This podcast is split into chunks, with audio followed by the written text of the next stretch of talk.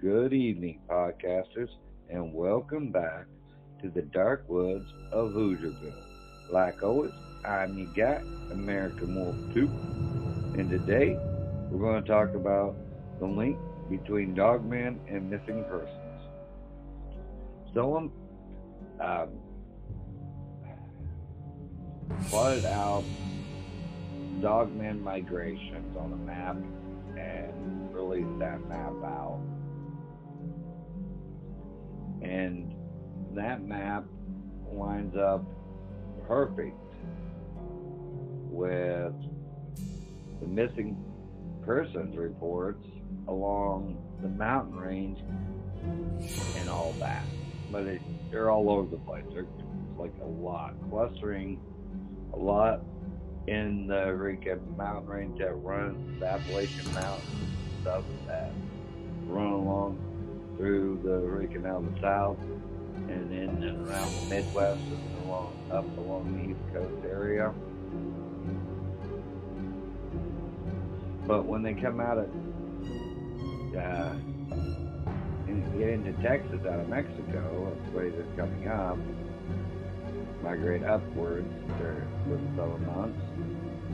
No one knows if they go head towards uh, Louisiana, or they go keep going, go straight up north, or cut out go west, and then head up to the Rican north, uh,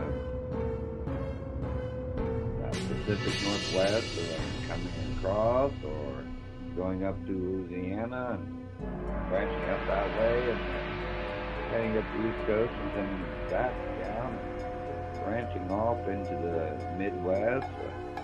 Who knows exactly?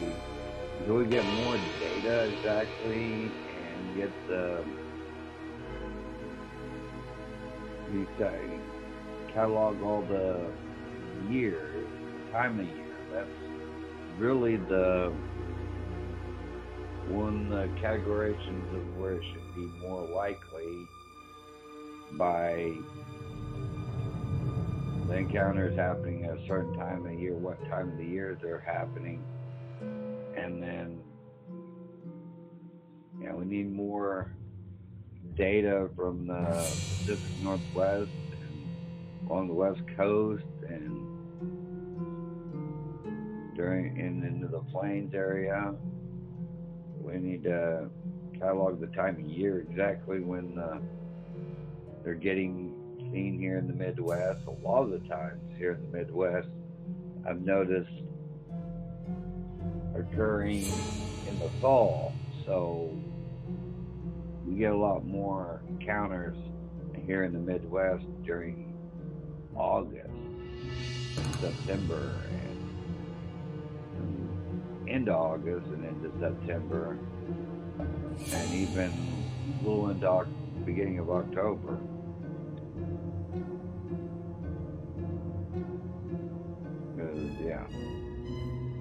Quite a few encounters happen throughout here in Hoosierville. They've been here, they've been coming here a while, I can tell you that. There's actually a name for them here. The Hoosier Werewolves. Or also the French Trappers back in the day. Loup-garou. So, yeah. another map that lines up with the migration major limestone caverns throughout the United States. Yeah. I got a video on my clapper just fading in all three maps show you this or you can go to my YouTube check it out my clappers American Wolf 2 all one word.